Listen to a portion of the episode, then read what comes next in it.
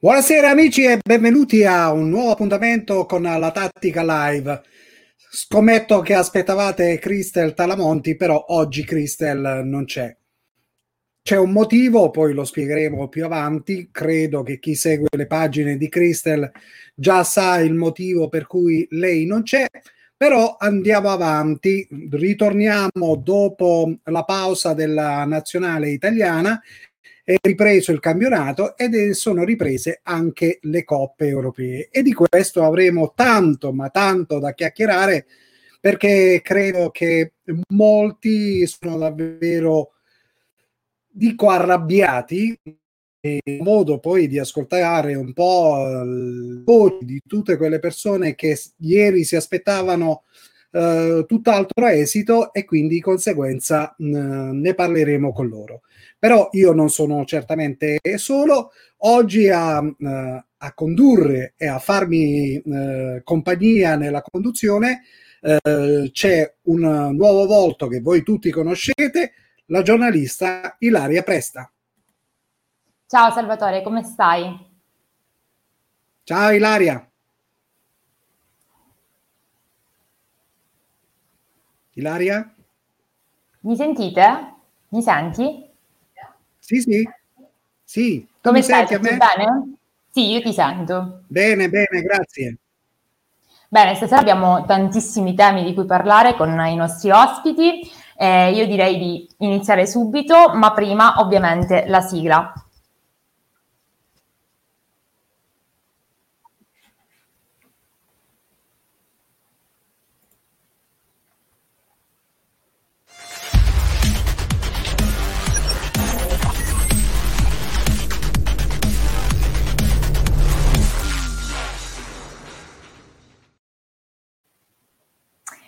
Allora eccoci qui, stasera parleremo del quarto turno di Champions League di Lazio, Inter, Juventus e Atalanta. Parleremo poi dell'ottava giornata di Serie A andando a soffermarci su alcune partite in particolare e discuteremo infine delle critiche mosse da Bargigia a Commisso per la scelta di affidare la panchina di Riola al tecnico Prandelli. Iniziamo subito presentando i nostri ospiti, vi ricordo ovviamente che potete interagire con noi attraverso i commenti in diretta, quindi direi di partire con i nostri ospiti, con noi stasera abbiamo il direttore di calciomercato.in, Alessandro Barrera. Ciao, buonasera a tutti. Ciao Alessandro. Ciao Ilaria, ciao Salvatore. Come va? Ciao, ciao. Tutto benissimo, grazie. Voi state bene? Tutto bene, tutto bene, grazie. Bene, allora settimana andiamo... un po' tosta. Sì, settimana un po' Visto... tosta. Eh, purtroppo sì. Per gli avvenimenti, ma ne parleremo, dai. Certo, certo. Andiamo avanti con uh, il direttore di B-Style, Francesco Quattrone. Buonasera ragazzi, eccoci qui. Ciao Francesco. È un piacere, è un piacere in questa tattica live, anche e soprattutto in questo, diciamo, in questo periodo dove ci sono partite una dietro l'altra, quindi la tattica serve come, poi purtroppo, come ha detto Alessandro, è un periodo veramente difficile e spero che questo 2020 se ne vada via veramente a quel paese, dai, perché è vero, è esatto. veramente pesante, pesantissimo. Esatto. Bene, andiamo avanti e accogliamo il nostro talent scout Antonio Barrera. Eccomi, buonasera a tutti e mi aggiungo anch'io a quello che ha detto poc'anzi Francesco, che ha detto un periodo brutto e anzi vi dirò di più, che col timbro di voce che eh, il nostro presidente eh, Salvo ha detto Cristo non c'è, mi sono preoccupato. Detto, Oddio, infatti, che... infatti, visto il periodo, visto il periodo. Ho andato subito a vedere le pagine ah, vabbè. ok, ok. Comunque voglio dirvi che io oggi, stasera, sono in paradiso. Stasera Ecco. sono in paradiso. bene, bene. Andiamo avanti con il nostro mister Omar Locatelli. Buonasera, buonasera a tutti, ben trovati. Ciao, ciao, ciao. Come va? Bene, siete pronti? Noi siamo prontissimi. dai, carica. Bene, anche, anch'io, ho vinto, ho vinto ancora ieri sera in Champions, quindi... Ah, bene, bene. No, no, eh, Ho visto, Ne parleremo, ne parleremo. ne parleremo. ne parleremo. E chiudiamo poi con la nostra new entry che sarà con noi ogni giovedì come opinionista, Antea Scarsini. Ciao a tutti e buonasera, come state? Ciao Antea, benvenuta. Grazie mille. Siamo carichi. Bene, io direi che ci siamo tutti. Eh, direi che però prima di iniziare mandiamo un grande abbraccio alla nostra Crystal che oggi compie gli anni e quindi le rinnoviamo i nostri auguri ed è questa la motivazione per la quale lei stasera non sarà qui con noi, ma ovviamente tornerà con noi giovedì prossimo. C'è però il nostro Salvatore che ha una sorpresa, giusto? Diciamo che è una sorpresa, però sto aspettando che entra l'ospite d'onore, Ah. ancora non Ah. sta entrando, quindi lo stiamo attendendo. Però Vediamo voglio se cosa. riesce ad entrare. Voglio aggiungere una cosa, ehm, Ilaria. Vai Francesco. Vista una considerazione su Diego Armando Maradona, perché mi sembra eh, ovvio parlarne di un eh, numero 10, se- il più forte della storia del calcio. Quindi oggi se ne va proprio la storia del calcio e bisogna ripartire da zero con quei valori che ha trasmesso, che ha trasmesso Diego Armando Maradona. Quindi un abbraccio alla famiglia. Eh, veramente, ieri è stata una notizia tremenda, tremenda che abbiamo eh, dovuto assorbire. Io pensate che non ci credevo, non ci credevo perché l'ultima volta è stata operata la testa, è stato eh, ha fatto l'intervento e sembrava tutto ok e poi eh, così all'improvviso con una finta delle sue purtroppo è volato in cielo. Esatto, Francesco, un grande campione che ovviamente rimarrà nel, indelebile nel cuore di tutti gli amanti di questo sport e stasera il Napoli, proprio per onorare Maradona, è sceso in campo ogni giocatore con la maglia numero 10 di Diego Armando Maradona, quindi davvero se ne va un grande, un grande davvero. Bene, allora io direi di iniziare subito uh, ad analizzare quelli che sono i nostri temi della serata e direi di iniziare dal percorso delle nostre italiane in Champions e vorrei partire con una nota positiva di questo quarto turno, cioè l'Atalanta di Gasperini che ad Anfield riesce a vincere per 2-0 con Gasperini che incanta il mago Klopp e Ilicic che ritrova il gol dopo otto mesi di digiuno. Alessandro, ti aspettavi un risultato Sì. del genere contro il Liverpool? Eccoci, eh, ti dico la verità, mm, no, non mi aspettavo eh, questo risultato anche per la gara d'andata dove l'Atalanta era nettamente eh, sottotono e sotto forma, invece ad Anfield con qualche pensiero in meno in testa e qualche libertà in più per andare a giocare è rimasta composta e portata a casa un ottimo risultato anche se il Liverpool eh, non era il, il solito Liverpool, però andare ad Anfield e vincere non è facile, non è da tutti, quindi chapeau all'Atalanta che è stata la, migliora, la migliore delle italiane per distacco rispetto agli altri in questo turno di Champions League. Esatto, esatto. Tony, tu cosa ne pensi dell'Atalanta? Ti ha sorpreso? Sì, eh, mi, ha, mi ha sorpreso, l'ho detto già che secondo me l'Atalanta era in un periodo non, eh, non positivo e, e, i dati lo, le, lo, lo, facevano vedere, ma soprattutto non, non, è, non c'era più con la testa, erano, era completamente cambiata come, come, squadra, come tipo di gioco e vederla giocare così eh, è cambiata in così pochissimo tempo rispetto anche alla partita che ha fatto sempre con Liverpool a Bergamo. Eh, devo dire la verità che mi ha sorpreso tantissimo. Non pensavo che eh, riuscisse a fare una, una, una, partita del genere. Chiaro, come ha detto giustamente l'Alessandro, eh, non era il Liverpool delle grandi occasioni, però andare a vincere là comunque sia e giocare in questo modo come ha giocato l'Atalanta, comunque sia, penso che sia una lezione di calcio anche per, per, per loro del Liverpool. E esatto. Klopp, Klopp comunque l'ha sempre detto che, che, gli piaceva l'Atalanta e che quella di Bergamo non, la, non è stata la vera Atalanta. Eh. Vero, verissimo. Beh, quindi diciamo che mh, Gasperini può ritenersi soddisfatto di questo risultato, ma stessa cosa non può dirsi invece per Antonio Conte, che viene tradito proprio da mh, chi ha voluto eh, fortemente a Milano, Vidal. All'Inter, diciamo, dopo la sconfitta in casa contro il Real Madrid, ora serve un miracolo. E io vorrei subito andare dal nostro mister Omar Locatelli. Eh, Omar, secondo te cosa è andato storto nella gestione della partita di Conte e quali sono le sue colpe effettive? Ti, ehm, ti, posso dire che non è lo stesso Conte che conosciamo tutti. Qualcosa c'è, qualcosa si intravede, non trasmette la stessa carica, non, mi sembra un po' bloccato, tra virgolette, e io onestamente a questo punto mh, mm, mi faccio due domande sulla società. Perché tutti parlano di, si sente parlare di esonero, si sente parlare di dimissioni, però un Conte così mh, mm, è un è un Conte strano, strano. Quindi non do tutta colpa a lui. Buon, avrà anche lui la sua percentuale, però, però non è, insomma, voi siete tutti, tutti Juventini. Eh, lo conosciamo non in altro spirito, no? Non è vero. Piano. Piano con le parole, mi raccomando, perché non siamo Juventini. Esatto. Non tutti no. almeno, eh. Non ah, tutti okay. almeno, esatto, okay. esatto. Allora, qualche, allora questa sera ho qualche alleato. Qualche eh, sì, no? Qualcuno, qualcuno no, beh, comunque, comunque, comunque un Inter che non è stata capace per l'ennesima volta di sfruttare, di dimostrare di essere in grado di gestire determinate partite.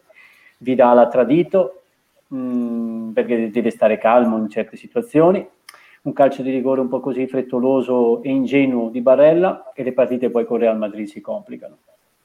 Io onestamente mi sono guardato l'Atalanta da Bergamasco e è stata un'Atalanta da 10 lode, dai, capace di sfruttare il mancato pressing del Liverpool, giocando tranquilla, giocando tra le linee, giocando in verticale, gestendo la palla nei momenti in cui il Liverpool era schiacciato nell'area di rigore, vedi anche il gol che, abbiamo, che l'Atalanta ha fatto, quindi mi sono divertito più a vedere l'Atalanta che l'Inter.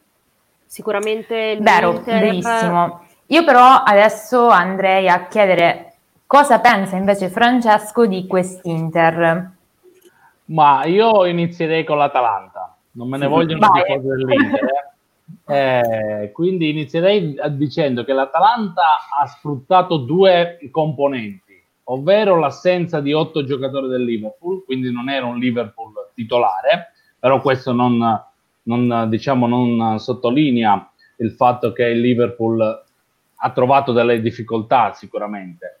Eh, devo dire che l'Atalanta ha sfruttato anche l'effetto campo senza tifosi, quindi Anfield senza tifosi come Roma senza il Colosseo.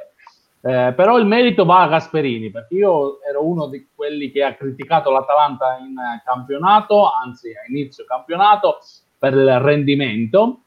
E questa sfida mi conferma che l'Atalanta con i, i giocatori tipo, ovvero Ilicic e Gonsens, fa la differenza. Quindi se sono loro in forma, l'Atalanta viaggia se loro vanno in difficoltà l'Atalanta, abbiamo visto con lo Spezia, mm, così così. Quindi questa costante deve migliorare sempre di più nell'Atalanta perché i meccanismi ci sono. Gasperini dà la sua impronta, però i, i giocatori fondamentali alla fine fanno sempre la differenza. Contro il Liverpool è stata un'ottima Atalanta, ha sottolineato bene mister Locatelli, eh, però bisogna agire su questo versante qui, pigiare sull'acceleratore e ragionare, fare frutto e tesoro di questa ottima vittoria d'Anfield. Per tornare all'Inter, l'Inter non è che, lo, mister, non è che no. vi hanno fatto uno sgambetto i, i, l'ambiente Juve, mandandovi flop, Conte, Conte e Vidal, eh? non vorrei che stanno giocando il, il doppio gioco. Cioè, parte scherzi. Scusa, scusa eh, stavi sottolineando dell'Atalanta, rubo veramente 20, 20 secondi.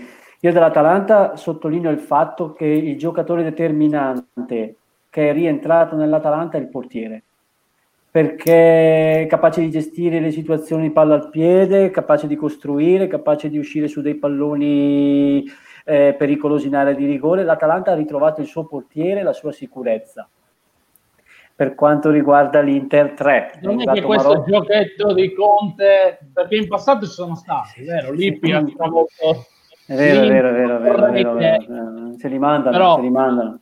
Però ritornando all'Inter credo che manca il gruppo, cioè Conte non ha saputo mettere eh, un gruppo unito, troppe, eh, troppe fissazioni di Conte, giocatori fuori rosa o quasi perché Skriniar Esatto. e Eriksen stanno facendo questo ruolo qui.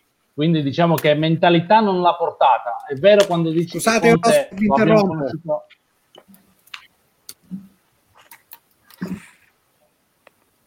Cosa è successo? Sì. Non lo so. Forse c'è il nostro Salvatore che vuole dirci qualcosa, però abbiamo problemi.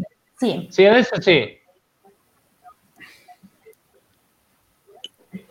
Allora, vi interrompo un attimo perché allora Vai, vai. voglio riprendere sul discorso di Christel del suo compleanno. Allora, giorni fa noi, o meglio, a casa si è festeggiato un compleanno circa il 24 di novembre e Christel ha mandato questo messaggio. Ciao Jacopo, so che non te lo aspettavi, quindi sorpresa. Ti volevo fare tanti tantissimi auguri per il tuo compleanno e ringraziarti eh, del fatto che ci segui sempre. Tanti auguri ancora e un bacione.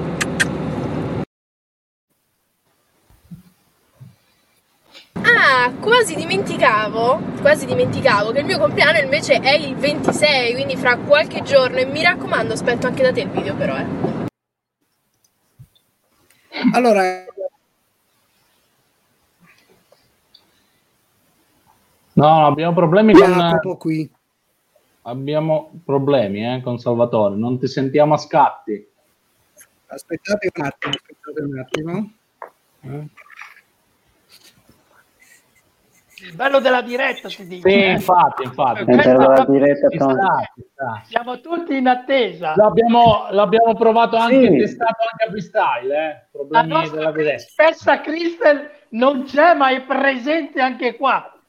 Eh, Fate saltare c'è. tutto. Mi sentite adesso? Adesso ti Sì. sentiamo forte Sì. e chiaro. Forte Oh. e chiaro.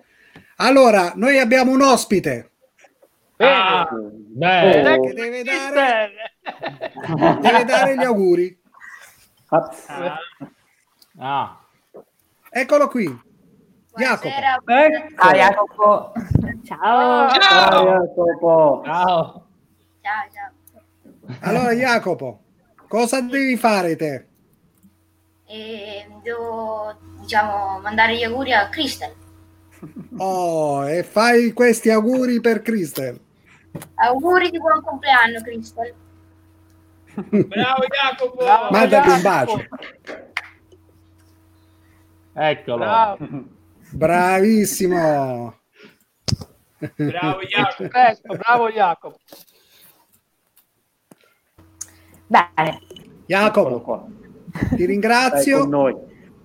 Sta con noi, sta con noi, Stai con Salvatore, noi. Stai con noi. No, Stai credo noi, che debba andare a, a fare la nanna. Ah, Domani ok. c'è la didattica Eh. Eh, Aspettate, chiediamogli solo, Jacopo, per che squadra fai il tifo? Ecco. Sì. Juventus. Bravo! Eh, Ecco qua. E allora, E allora, Bravo. no, però non avete capito, fa il tifo alla Juventus perché Crystal è Juventina. Ah, ok. Ah, ok. Ah, ok, ok. Ah. Eh, io, pensavo, io pensavo fossi interista, Jacopo. Vai, eh. Vai Jacopo, vai questi Non riesco, non riesco. Vabbè, vabbè, vabbè. Ciao, buonanotte. Ciao, Ciao, buonanotte, ciao. Auguri grazie. Jacopo! Ciao. Ciao, ciao. Auguri anche a te. Eh? Grazie. Eh sì, ciao. auguri. Auguri! Eh, infatti. Ciao Jacopo! Ciao, grazie. Ciao, ciao. Allora, Inoltre ci ha raggiunto un altro ospite. Eh, Ah, quindi oggi c'è posta per te. per te con la calambata, vediamo, vediamo. E questo ospite è Guarda. abbastanza incazzato. Barbara Ah. D'Urso, diciamo, allora forse già capito. Allora questo, allora, questo ospite è interista. No, Sì. È interista sicuramente. Arriva un Dico- alleato. dico soltanto una cosa, Barbara D'Urso, spostati perché adesso Sì, sì, sì, Barbara, Fai pi- oh, pista, pista. Ilaria, presentalo. Allora, stasera abbiamo con noi, quindi lo accogliamo, Domenico Lauriola, detto Dodo, speaker e conduttore di Varietac, altro programma targato Crystal Fashion, che va in onda ogni mercoledì alle 9.30. Eccolo Buonasera a tutti, ciao amici. Ciao, ciao. ciao. ciao. Tutto bene? Tutto bene, bene Ciao Ale, ciao Anthony, ciao ragazzi, complimenti per la trasmissione. Eh. Grazie. Allora, grazie. sei arrivato proprio giusto nel punto per te proprio, perché stavamo parlando dell'Inter. Ecco. Della partita che c'è stata ieri contro il Real Madrid. Quindi cosa ne pensi tu di quest'Inter? Però, eh, però quindi da proprio scrivere è presente come quando nei cartoni animati esce fuori il papiro lungo 6 km nelle clausole? Ecco. Sicuramente c'è poca motivazione da parte dei giocatori. Sicuramente Conte non sta facendo quello che magari ha intenzione di fare, è infastidito sempre dal fattore di Eriksen, vuole trovare, vuole sistemare gli ardini, gli ardini non si può assolutamente sistemare in quel ruolo. Uh, sicuramente ieri sera ha perso soprattutto la fiducia di Vidal, cioè Vidal ha praticamente deluso sia Conte che la sua squadra perché giocatore di un certo rango che ha fatto tanta gavetta che poi è arrivato veramente lontano a fare anche la Champions League, comportarsi così per poi sentirsi dire vai a vedere quella merda di VAR, che questo è stato quello che ha detto il signor Arturo Vidal. E non nazionale si anche è quando ti stizzisci l'arbitro poi sappiamo che le italiane non sono abbastanza ben viste così soprattutto in Europa e quindi è successo, è successo poco il gioco Domenico, forse abbiamo un problema. Ah, abbiamo un problema di linea, non ti sentiamo bene. Mi sentite? Eh? Sì, però è sempre molto disturbato. Io, io mi sento bene, eh. Il concetto è chiaro, è arrabbiato Dodo. È arrabbiato. arrabbiato. Abbastanza. Sì. Facciamo così? Sì. Che magari ecco che non, non vuoi fare. Si sente. Ma non riusciamo a sentirti bene. Eh, sì che sei nello studio di... Sei nello ah. stesso... Ah, andato. No, no, no, no. Sai, Salva, Salvatore... Cosa c'ha da dire, però. Io sentirei Antia cosa c'ha da dire. Esatto. Senti, to- Tony. Ogni tanto. Tony. No, sicuramente, secondo me, oltre alla partita che ha fatto in Champions, che un gol, un anzi, un rigore dato al settimo minuto, un rosso al 33, un autogol al 59, oltre a dimostrare grandi problemi, secondo me sta dando problemi anche a livello di campionato normale di Serie A, perché comunque ha fatto un 2-2 col Parma, un 1-1 con l'Atalanta, ha perso col Milan, sì, ha vinto il premietto col Torino, ma un Torino che comunque sta venendo da un, una serie di partite non particolarmente positive. Anzi, anche lo scorso campionato è stata una delle squadre flop della Serie A, il Torino purtroppo. Quindi secondo Mi me sentite adesso? Tanti problemi. Sicuramente sì, Conte okay. non è riuscito a fare gruppo.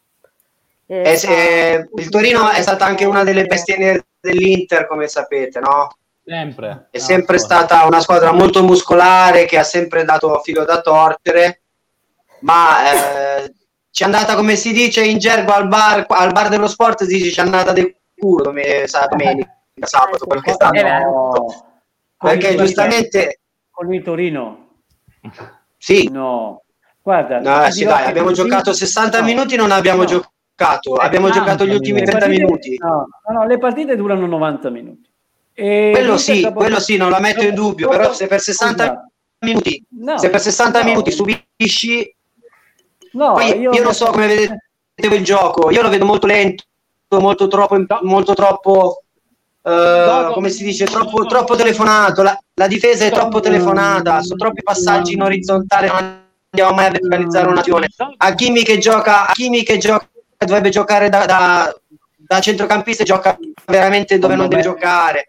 Dodo, Dodo, cioè, Dodo. Sì. Io te la dico, te la dico come l'ha detto Mourinho, che Mourinho è l'ultimo eh. che vi ha fatto vincere qualcosa, no? Eh. Quando gli esatto. hanno detto, quando gli hanno detto ehm, il City ha, gio- ha, avuto il possesso della palla per 70 minuti. Mourinho l'ha guardato e gli ha detto: Io mi sono portato a casa i tre punti. Eh, quello, ma quello, quello posso anche, ma quello sì, però non è neanche. Cioè, quanto, quanto ti può andare bene così sempre? Infatti, Può andarti Anche bene una partita, due, ma non puoi fare un campionato Due. giocando Eh. d'ora. Assolutamente. Anche perché lì, lì c'è il demerito del Torino. Il Torino ha staccato la spina, cioè si è abbassato troppo. Merito dell'Inter, però il problema. Vabbè, che- lì allora in quella mezz'ora siamo purtroppo così. Noi prendiamo le sveglie e poi ci svegliamo, ma a volte ci svegliamo troppo tardi, cioè Eh. quello è il problema. Capito? Io me la prendo con la società, la è. società, la società deve prendere posizione. Cioè, io non ho sentito una dichiarazione del Sodizano. Ok, Francesco, ma la posizione la deve La prendere. Zang mette solo i soldi. Eh, è que- quello è il problema dell'Inter. I soldi non fanno la vittoria. Ho Capito? Se capito. non hai le basi per costruire. Francesco, discorso. alla posizione la, la squadra, la presidenza la deve prendere contro i giocatori o contro l'allenatore? Contro Guarda, contro, contro, contro tutto, contro tutto, sia allenatori che giocatori, perché comunque loro pagano, come abbiamo detto, mettono i soldi, ha dato la carta bianca a Conte, Conte ha costruito la squadra a modo suo e questo è il risultato. Quindi la società... E infatti ha fallito, secondo me ha fallito. Perché sei ultimo in Champions League, sei ultimo in Champions League. A proposito di un allenatore che lo paghi 12 milioni di euro. Eh. Scusa, hai pagato 12 milioni di euro. Hai voluto, hai voluto Vidal, ti abbiamo dato Vidal. Aspetta, aspetta, Hai voluto aspetta un attimo. Sanchez, ti abbiamo dato Sanchez. Dodo, Gagliardini doveva essere Dodo, venduto e aspetta- ce l'abbiamo lì a fianco a Barella a fare che? Aspetta un secondo che Ilaria ci deve leggere un messaggio. Esatto, Ok. il nostro Roberto Camulli ci dice ma basta insistere con Vidal, l'ennesima scelta sbagliata di Conte, ha fatto carte false per averlo e finora, come ripeto, ha determinato con i suoi errori due gol in passivo e ieri, oltre l'espulsione, una prestazione pessima. Poi lancia anche un hashtag Vidal out, quindi cioè, il problema dell'Inter non credo sia Vidal, nel senso tanto quanto, No, no. però però è tutto un insieme che comunque non sta funzionando. Io però volevo chiedere ad Alessandro una domanda Sì. forse un po' scomoda. Secondo te l'Inter potrebbe passare questo girone vincendo le restanti partite sperando che lo Shakhtar perda? Potrebbe avere la possibilità di riuscirci? Mm, sì, il problema è che eh, adesso l'Inter non è più padrona del suo destino. Perché qualora l'ultima giornata Real Madrid e Borussia Mönchengladbach finissero in pareggio, l'Inter è fuori dalla Champions League. Quindi in questo momento mi sembra molto infattibile, anche perché ricordiamo che Real Madrid e Borussia Mönchengladbach sono le prime due, quindi un pareggio conviene a tutte e due per passare il turno. Eh, eh, non sono né i primi né gli ultimi nella storia a fare eh, il il famoso biscotto. biscotto. Quindi eh, questo, questo problema è reale per l'Inter. Quello che mi viene da chiedere è, oltre alle partite con Real Madrid, dove non vincere ci sta, eh, io dico come fai a pareggiare in casa col Borussia Mönchengladbach? Come fai comunque a affrontarti con una, fa- con una squadra come lo Shakhtar, dove ricordiamo l'Inter è l'unica squadra che non ha fatto gol allo Shakhtar e lo Shakhtar in due partite ha preso 10 gol dal Borussia Mönchengladbach e questi sono i problemi questi sono i problemi però d'altra parte mi metto anche eh, nei panni della società e dico alla fine hanno comprato Eriksen e chi l'ha voluto Eriksen? Eh. hanno comprato Kolarov e chi l'ha voluto Kolarov? hanno comprato Esatto. Vidal e chi l'ha voluto Vidal? cioè Eh. alla fine eh, chi sbaglia Carta paga. Eh, il problema è che qua l'errore è da 12 tre- barra 13 milioni all'anno. Quindi mi metto Esatto. anche eh, nei panni della società e dico: non è, in questo momento non è così facile eh, esonerarlo. Perché la parola giusta è questa in questo momento è da esonero Antonio Conte. Perché se guardiamo l'analisi dei fatti, c'hai l'altra squadra di Milano che spendendo un quarto rende il doppio. Cioè, sei dietro a Pirlo con la Juventus, dove i giocatori giocano da soli.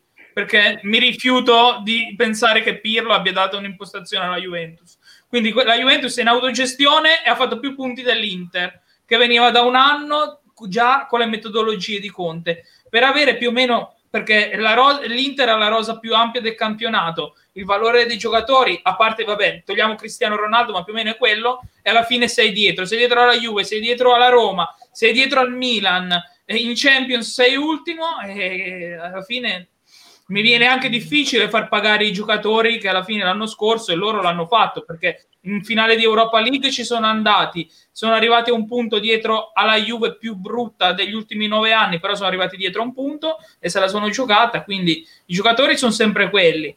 Eh, chi cambia qua, secondo me, è l'allenatore, ma proprio in, anche in approccio. È successo qualcosa. Che secondo me quest'anno non, non ha fatto squadra rispetto agli altri anni, non ha fatto squadra.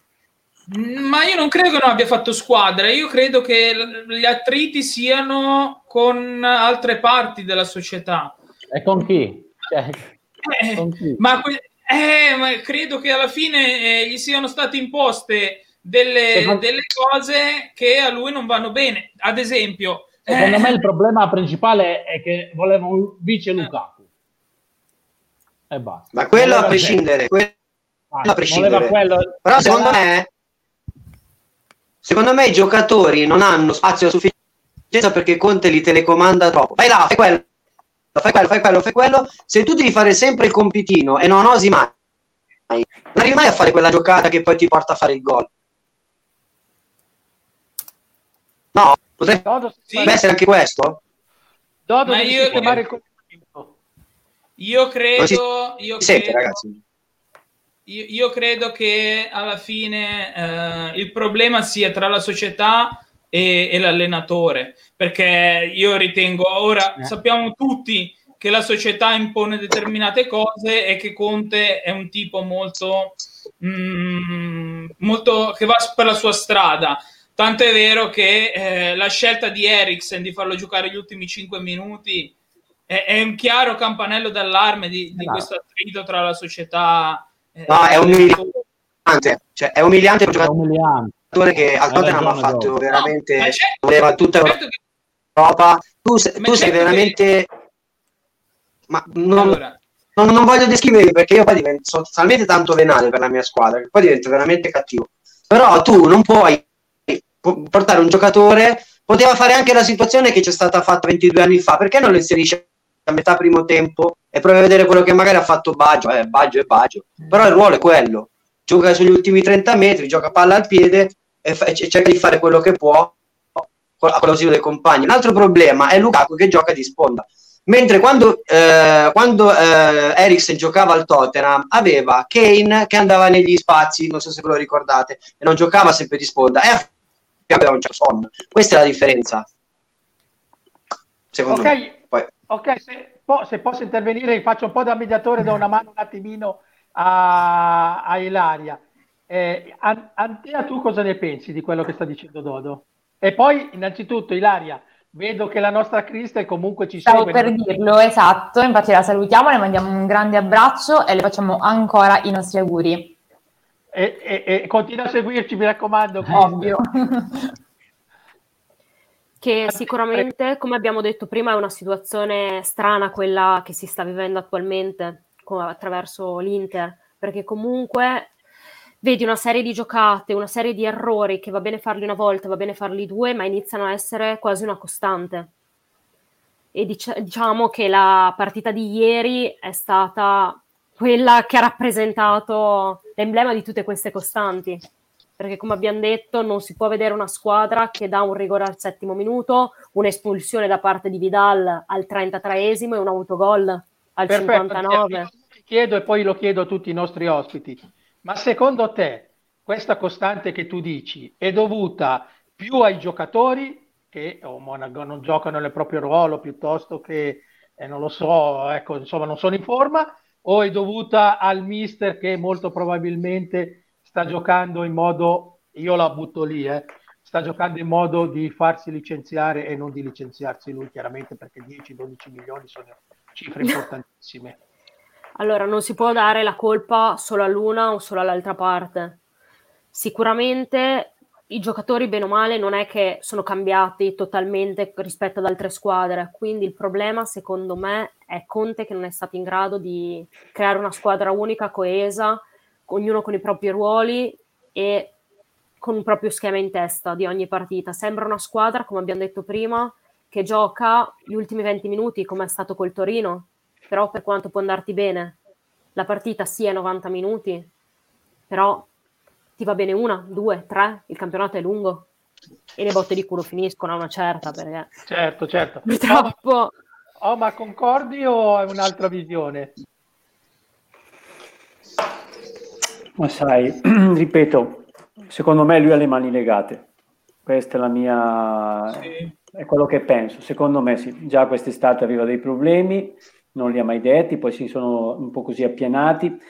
Tu non lo vedi con la stessa determinazione, la stessa fame, la stessa cattiveria, ma senti anche nelle, nelle sue, nelle sue interviste pre, post partita, così molto solare, tranquillo. Prima, tra virgolette, andava in guerra ogni partita. Poi secondo me mh, ha diversi giocatori che lui non voleva ancora in rosa.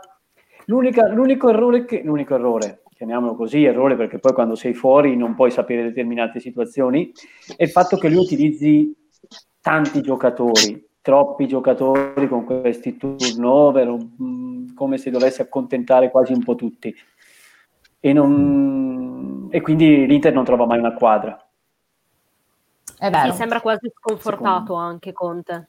Sì, esatto. Sì, gioca la notte, invece- poi col Torino entra De Vrij, poi entra ma eh, poi entra questo, poi- e, poi, e poi tiene in panchina e poi non fa giocare mai un minuto tranne che col Torino perché l'abbiamo capito, Nainggolan, cioè, Eh, ci vuole, molto, fa- ci, vuole Eh, centro, ci vuole molto avere un centrocampo con Barella, Nainggolan, De Vidal, è così, Cioè, è così difficile.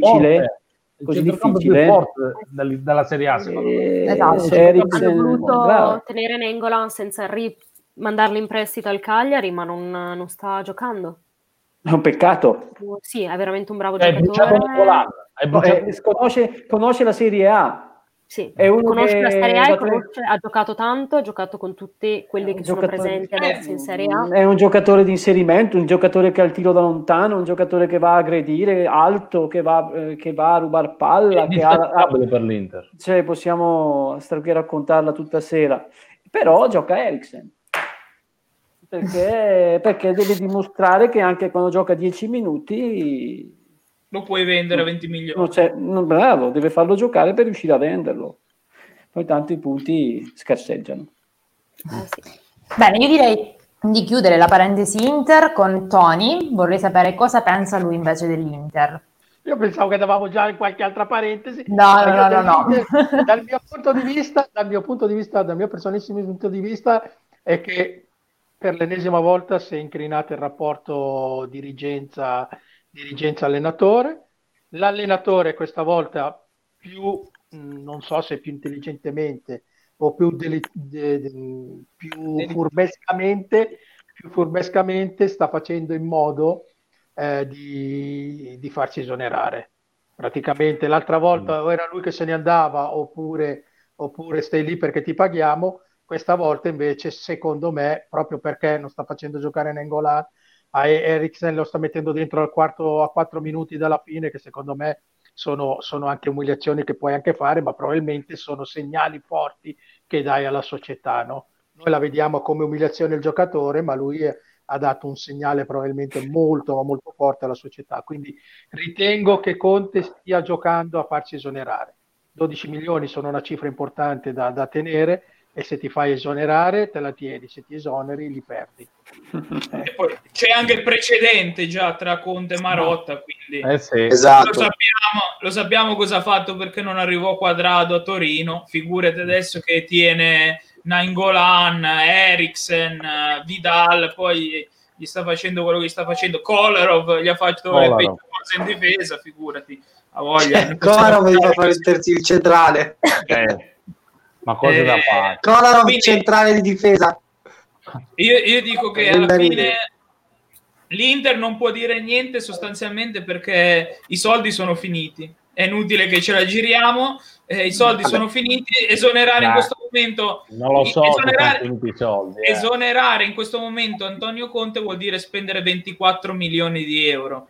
24 per andare a prendere un allenatore che per puntare a vincere ne devi spendere almeno altrettanti perché in Italia in questo momento vedo Allegri, Pocettino eh, Ma Po- questi Pochettino allenatori cosa ha vinto?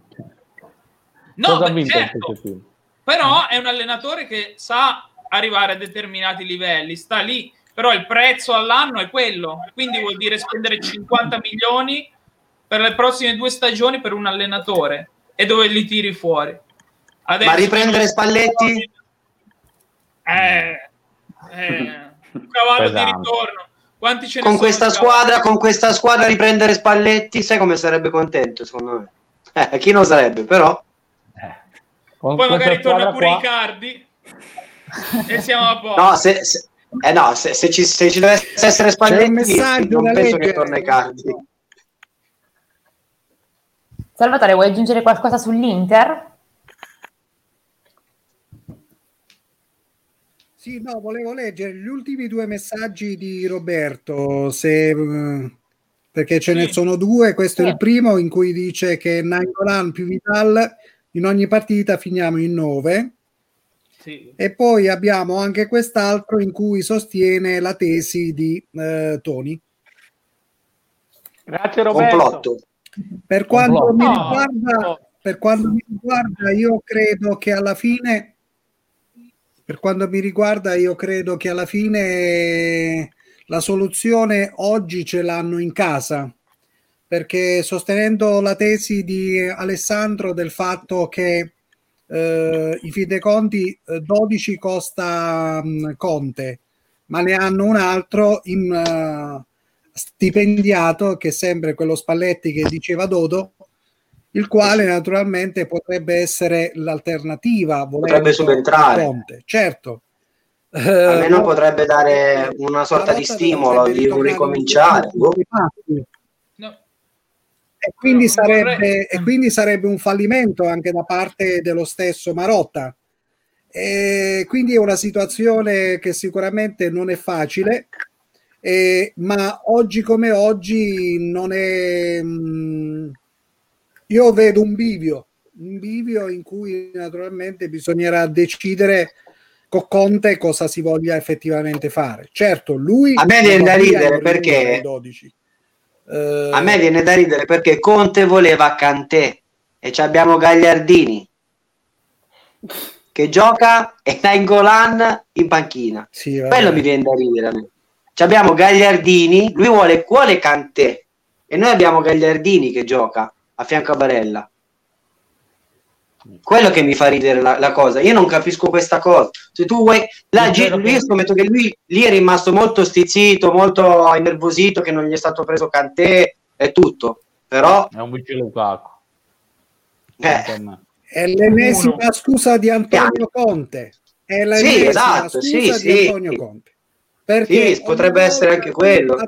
Non lo sapremo finché non andrà via. Non è così su giocatori su giocatori noi sappiamo che alla Juventus ha vinto con giocatori molto al di sotto di quelli che uh. oggi all'Inter. Uh, quindi di conseguenza è la voglia. di Antonio Conte di non restare che più non all'Inter più. e lo dica tanto lui non si sente nel suo ambiente. Questa è la verità. si vede ora i motivi probabilmente avrà ragione o avrà torto però effettivamente c'è qualcosa. Lui si aspettava quest'estate di essere esonerato, se lo aspettava.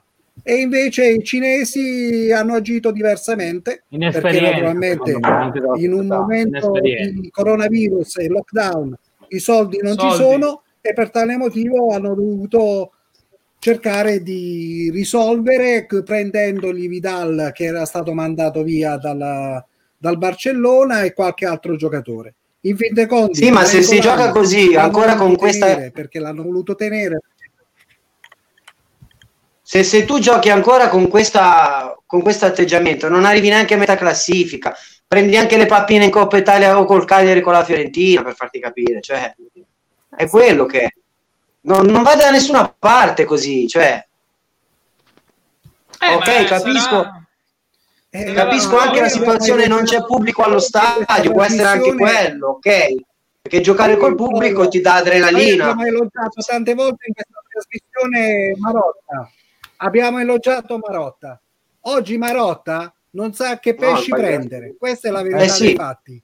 Perché non sa dove guardare. Un allenatore come Spalletti, un allenatore come Spalletti che potrebbe utilizzare ma non lo utilizza per ripicca perché naturalmente c'è il discorso di andare a riconoscere 12 milioni di euro a Antonio Conte che non, non vuole troppo. stare all'Inter e vuole essere Esatto. Solo che già, già comunque non so, sta girando un post, non so chi, chi- chi guarda molto su Instagram, comunque sta girando un post dall'espulsione di Vidal, si vede la faccia di Lukaku che come se lo vorrebbe prendere a testate. Non so se avete visto quella foto. sì, Eh, Beh, avete beh. visto con che faccia con che faccia Lukaku guarda cioè, non, non- secondo me non c'è proprio un, un livello di feeling con i nuovi arrivati con chi è rimasto non lo so boh, Un'altra cosa, Non Dodo, c'è evidentemente me, armonia. Vai. assolutamente Lukaku- no Lukaku nelle partite decisive, io con il Real Madrid ieri c'era Lukaku, perché io non l'ho visto. no è inesistente Eh, quello è il vedi? problema è come, Eh, eh. è come diceva purtroppo bisogna dare bisogna dare sfogo a quello che dice sempre Di Canio. Di Canio quando parla Sky dice Lukaku è un panterone moscione quello lì non lo, non non lo accetto proprio. Però nelle partite di- che, che serve che deve buttarla dentro la butta.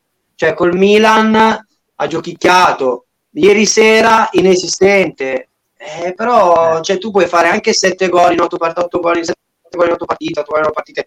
Adesso non mi ricordo bene però se, non- se in quelle partite lì non sei decisivo eh, Eh, io invece farei un elogio alla Roma e alla Lazio che almeno grazie cioè, la Roma sta intanto vincendo 1-0 con Clugi la Lazio ieri ha l'altro ieri ha fatto un 3-1 clamoroso clamoroso Ciro Immobile bellissimo sono, sono molto contento del calcio italiano che non sia Juve Milan Inter che non se lo meritano secondo me ma più eh, squadre del genere Esatto, va bene. Diciamo che sull'Inter direi che abbiamo fatto una buona panoramica, possiamo andare avanti e passiamo alla Juventus che arriva diciamo agli ottavi di Champions League, sembra però giocare con eh, il freno a mano tirato.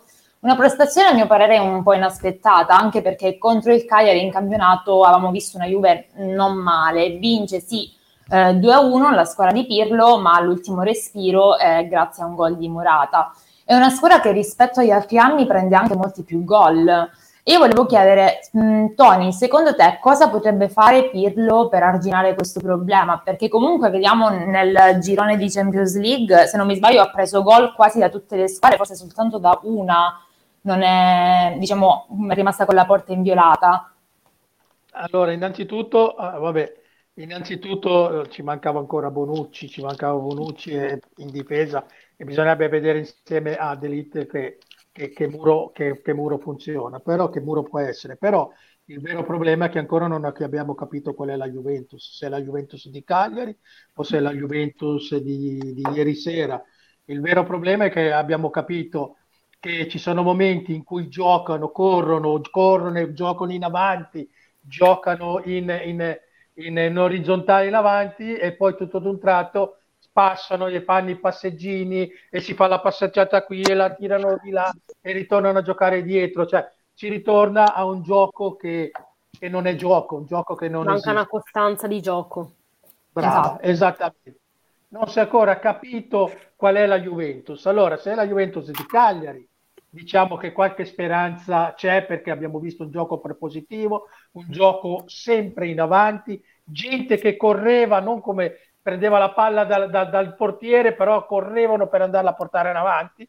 Ieri sera prendevano la palla dalla portiere, poi se la passavano a destra, poi la ripassavano a sinistra, poi la passavano un metro avanti, cinque metri dietro. Come se frattempo- volessero far passare il tempo, scorrere il cronometro. Io, io probabilmente io voglio, voglio pensare che ieri sera si immaginavano una partita più facile, che non, avesse, che non erano sotto, però neanche sull'1-0 li ho visti così correre, così frenetici, no? nel cercare di recuperare. Vuoi che c'è la consapevolezza che giocando con Cristiano Ronaldo comunque un gol lo fai, non lo so, io però anche darsi. Però, Sì, però sicuramente- diciamo non bisogna mai dare per scontato anche le partite più semplici, perché poi è proprio lì che una grande squadra deve essere grande anche in quelle partite. La, la Juventus di ieri sera mi ha fatto, mi fa paura. La Juventus di Cagliari mi fa sperare. Ora, dirvi qual è la Juventus non lo so.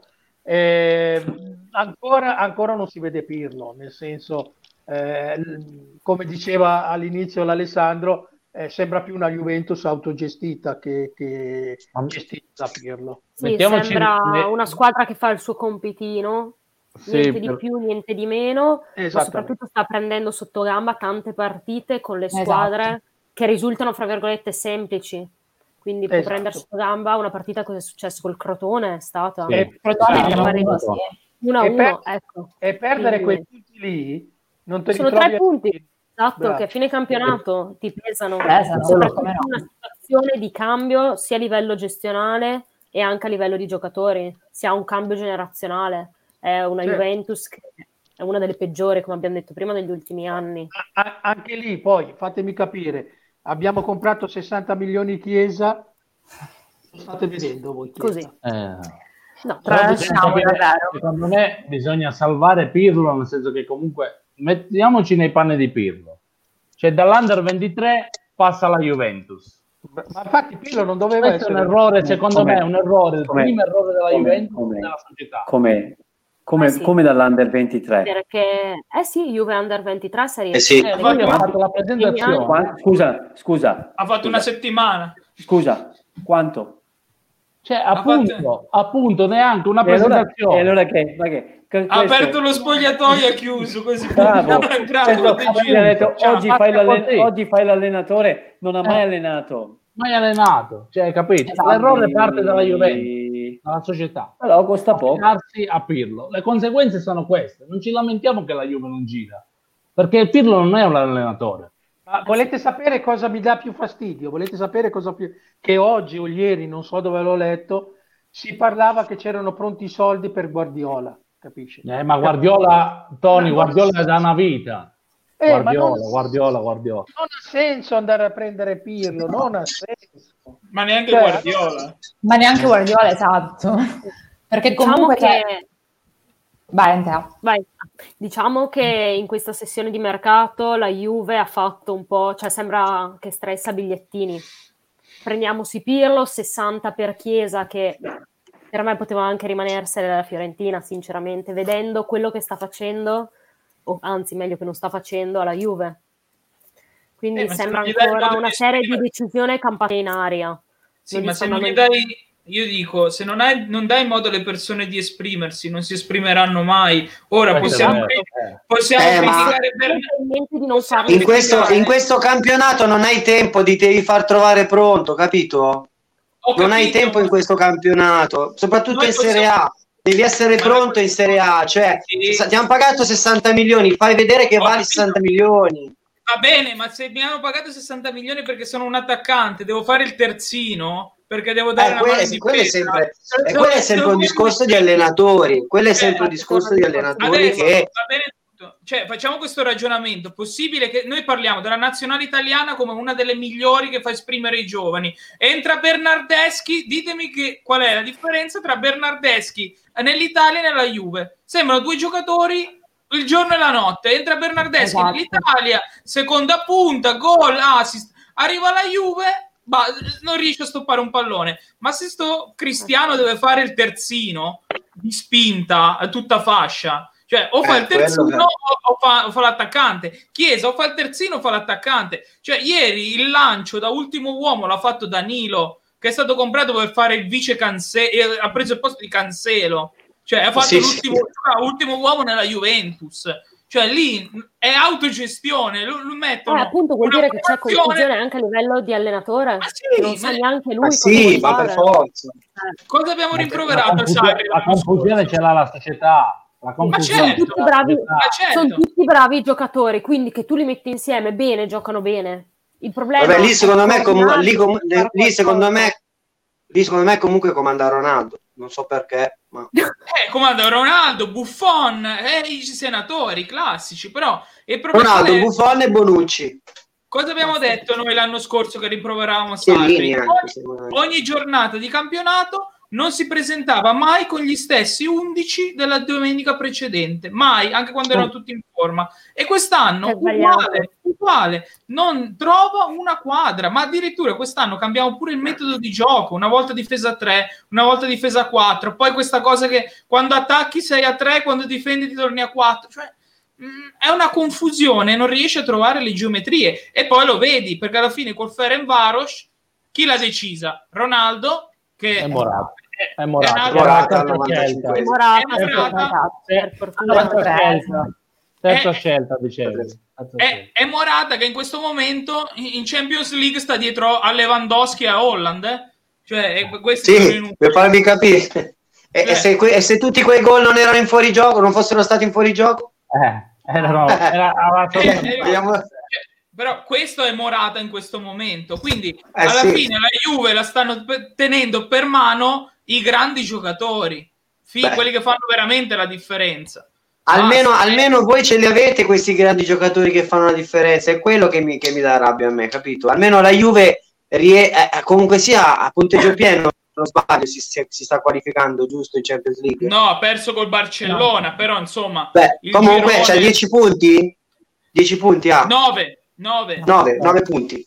Comunque, vabbè.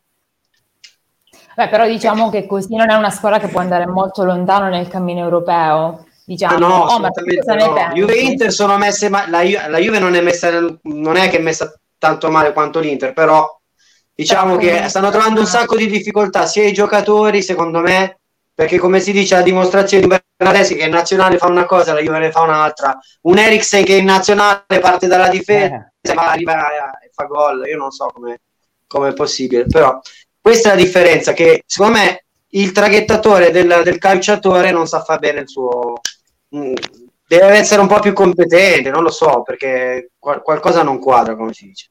È vero. Omar, cosa ne pensi tu della Juventus?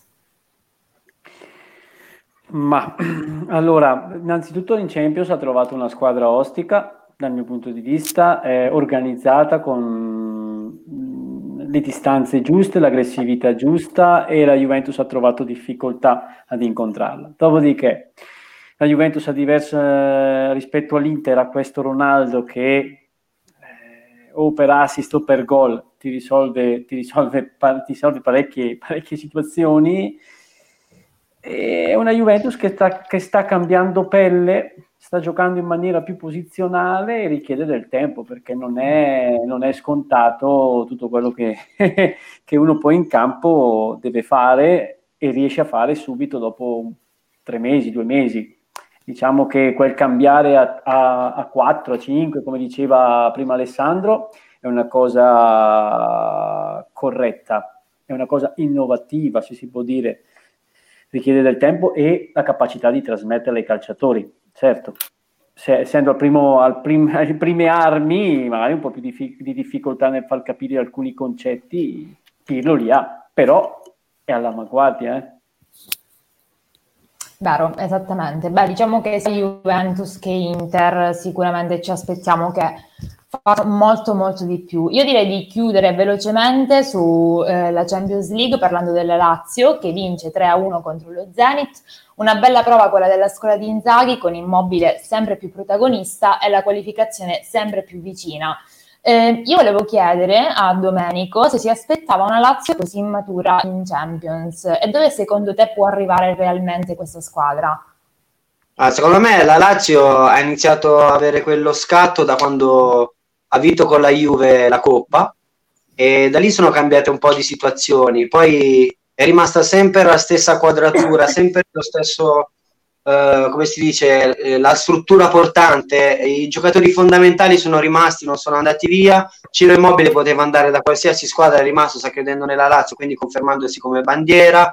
Uh, Pepe Reina che, che, che, qualche anno fa faceva um, il portaborraccia al Milan si sta dimostrando comunque sia che è ancora un portiere. Eh, ci sono tanti fattori che e soprattutto il gioco di Simone Inzaghi che, che comunque sia a gioco si fa vedere ed è determinante in partite che serve eh, portare a casa. Questa è la situazione. Secondo me i migliori allenatori adesso come adesso sono Juric ehm, eh, Gasperini De Zerbi questi secondo me sono sono i migliori. E sì, Simone Inzaghi, anche uno che comunque sia eh, magari può avere qualche difficoltà perché la, squadra, la, la, Lazio in Champions è una cosa, in campionato è diversa. Però io credo che la Lazio potrebbe andare veramente tanto avanti. Ha, ha tutte Beh. le qualità. Soprattutto esatto. c'è, lo spirito di squadra, c'è lo spirito di squadra che è fondamentale, ha, ha dei leader in campo che sono fondamentali, che non mollano mai. e poi ha un Caicedo che vorrebbero avere sia la Juve, l'Inter e il Milan che la butta sempre a, è, è l'Eriksen dell'Inter della situazione che solo che Eriksen non lo fa e lui lo sì, cioè quello è il problema è, ed è una fortuna ad avere un giocatore così infatti un certo Bobo Vieri dico ma cosa cacchio stanno aspettando tutti questi procur- procuratori d'Italia a prendere come quarto attaccante la Big eh. a Caicedo no. che anni, anni, fa non ne buttava dentro una poi l'esperienza dopo un po' ci rimane poi la butti dentro così e invece il lavoro paga il sacrificio paga è giusto che si sta godendo questo anche grazie a lui soprattutto esatto Francesco tu cosa ne pensi della Lazio? Ma io sono d'accordo con Dodo, nel senso che mh, mm, è una squadra ben strutturata che sta lavorando da, tem- da tanto tempo insieme e questo significa tanto. Eh, abbiamo dimenticato la Roma, poi ne parleremo, spero, perché un altro allenatore sì. Fonseca. Stesso esatto. discorso, Lazio e Roma hanno la, diciamo, la, struttura, la struttura corretta e i risultati si vedono. Io vedo queste due squadre che possono andare veramente lontani lontani nel, sia in campionato che nelle rispettive competizioni europee. Tra l'altro la Roma 2-0, eh? Sì, esatto. esatto. E Napoli invece vince anche 1-0, lo vediamo qui in sovraimpressione. Bene, allora io direi a questo punto di passare al campionato, all'ottavo turno di campionato, quindi se... Ilaria, scusa, solo una cosa per chiudere la Lazio. Io vorrei solamente dire, per chiudere il discorso Lazio, vorrei solamente dire che da quando lo Tito ha preso l'aereo, la Lazio ha imparato a volare. bella questa. Sì, ma ti dico una cosa, non funziona l'aereo perché ha avuto problemi a Crotone. Quindi... Esatto, fermo là. È venuto giù il mondo, è venuto giù il mondo, povero aereo. No, no, ma, ma quell'aereo aveva 30 anni di volo alle spalle, quindi c'è... eh. Forse non era dei migliori, dai. Non quanto è conveniente sederci sopra. Eh, non è che ha speso soldoni. Eh. Ragazzi, ma l'Atalanta, ne avete parlato dell'Atalanta che ha dato una lezione di calcio sì, ieri sera a Klopp? Abbiamo parlato, ne abbiamo parlato. Ne abbiamo parlato, però non eri ancora qui con noi, ma sicuramente nelle prossime puntate, se sarai il nostro ospite, speriamo che avremo modo di parlarne, speriamo che prosegua positivamente questo cammino. Soprattutto la faccia di Klopp non è stata sorridente quando ha salutato Gasperini, no. avete visto? Sono rimasto molto contento perché quel sorriso è un sorriso un po' di presa in giro e se le portate a casa le sue, le, sue, le sue, due belle pappine. Sono amici, dai, Klopp e Gasperini sono amici, si rispettano secondo me. No, ma Klopp sì. rispetta, stima Gasperini, l'ha sì, detto sì, sì. Sì, sì, quello sì, sì però non si aspettava che, che, comunque sia facessero l'impresa. Eh, Caro Dodo, la squadra... Paradiso, Dodo, devo andare la squadra, la squadra, la vera squadra nerazzurra di Milano, ecco. ecco. Andiamo in paradiso, Aria. Sì, esatto. Vai. Partiamo subito da leggere i risultati dell'ottava giornata di Serie A. Crotone Lazio 0-2, Fiorentina Benevento 0-1, l'Inter vince con il Torino 4-2, la Juventus vince con il Cagliari 2-0, Napoli Milan 1-3, Roma Parma 3-0, Sampdoria Bologna 1-2, Spezia Atalanta 0-0, Udinese Genova 1-0 e Verona Sassuolo 0-2. Leggiamo un attimo la classifica. Ok, abbiamo in testa il Milan con 20 punti, segue il Sassuolo a 18 punti, poi la Roma a quota 17, segue la Juventus a 16 punti, mentre poi abbiamo l'Inter a quota 15 e abbiamo Napoli, Atalanta e Lazio a 14 punti. Segue poi il Verona a 12 punti, Sampdoria e Cagliari a quota 10, abbiamo poi Spezia, Benevento e Bologna a 9 punti, segue la Fiorentina ad 8, Abbiamo poi l'Udinese a 7 punti, il Parma a 6 punti, Genova e Torino a 5 punti e chiude il Crotone a 2 punti. Leggiamo anche il, l'ottava giornata di eh, Serie A. Sì, abbiamo la grafica, ok.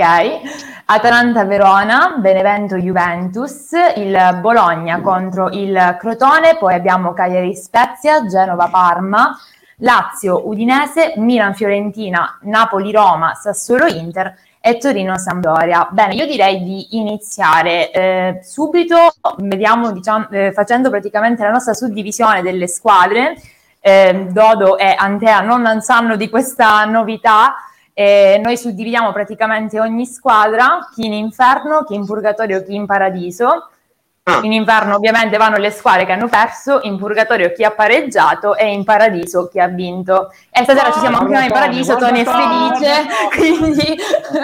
Io un po' meno. Ah, quindi sono in paradiso. Un po' meno. sì, Tony è in paradiso. Io anche. Bene, andiamo con l'inferno allora.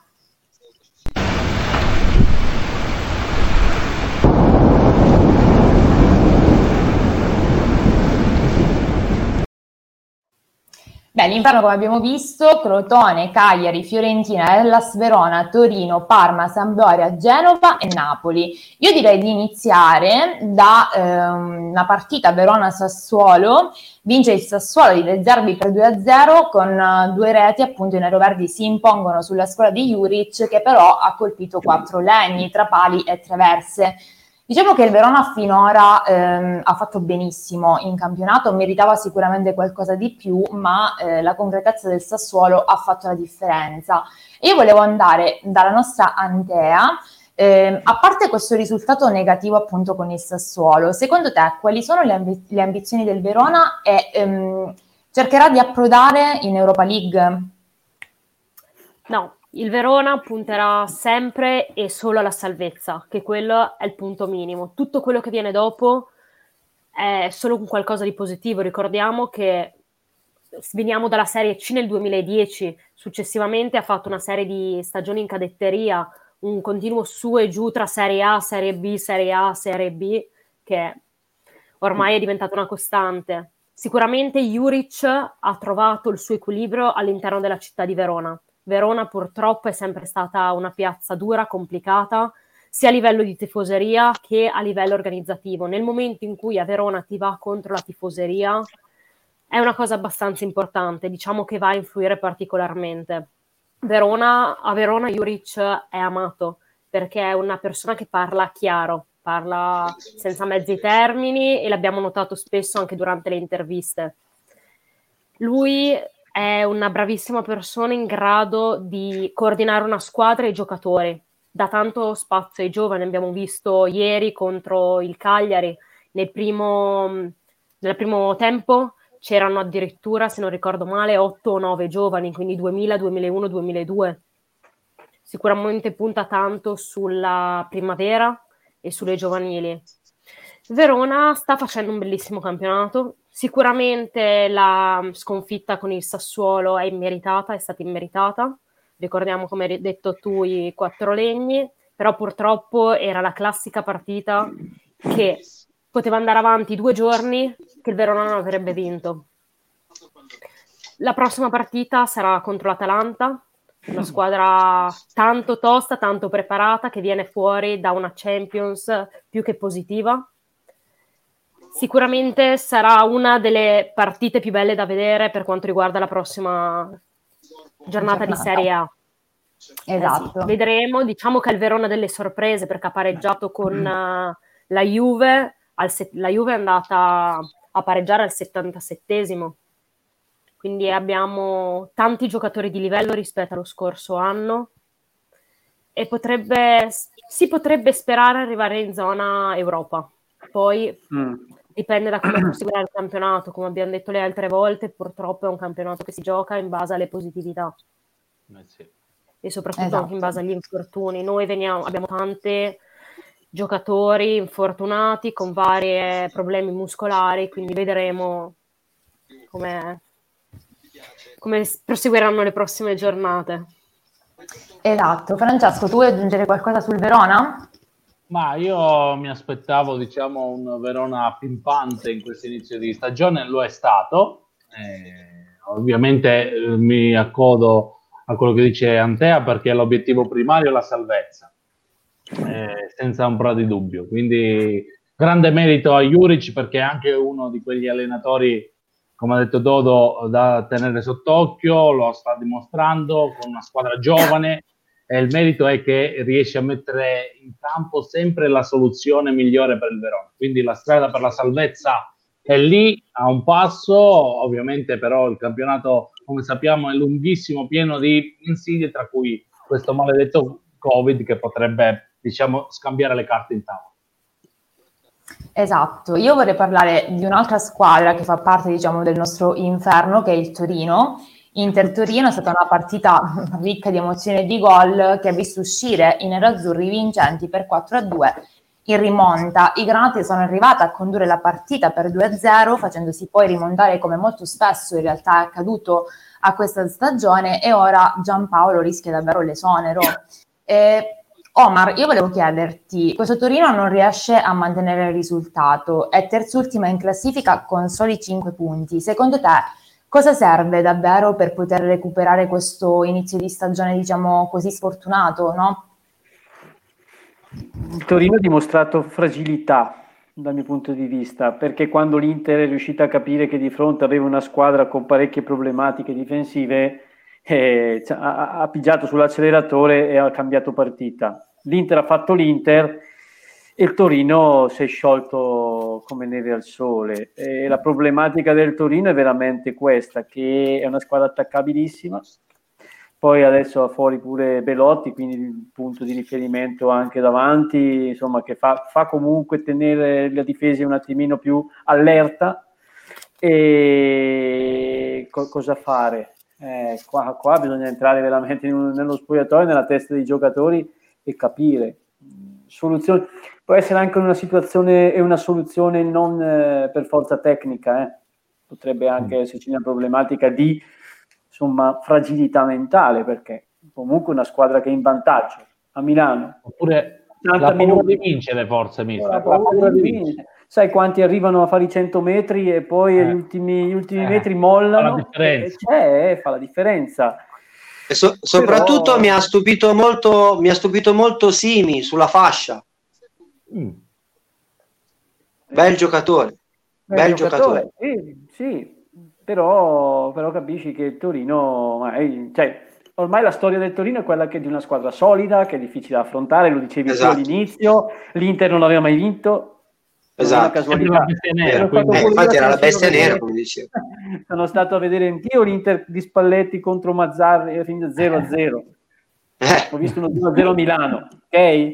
E ti aspetti una squadra che ha il cuore granata, a oggi non si vede. A oggi Dai. non si vede questa solidità. Ave- aveva anche tante assenze comunque. Eh?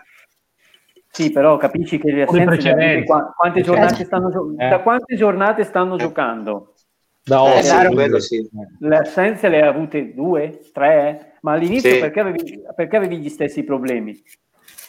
Qui eh, boh, no. può essere veramente, può essere anche la paura, non dico paura, sì, paura di vincere, boh, la, la, la... Sudditanza? la, la, gest- la gestione delle, de, de, de, di essere più determinati in determinate, in determinate situazioni. Scusate il gioco di parole, ma cioè, molte volte, parliamoci chiaro, quando una squadra è in difficoltà e, la, e l'ha fatto la Juve di capello, voi Juventini dovreste essere maestri, nei momenti in cui la Juve andava in difficoltà, ma non solo quella di capello, eh, la palla andava lontana e a volte anche in tribuna.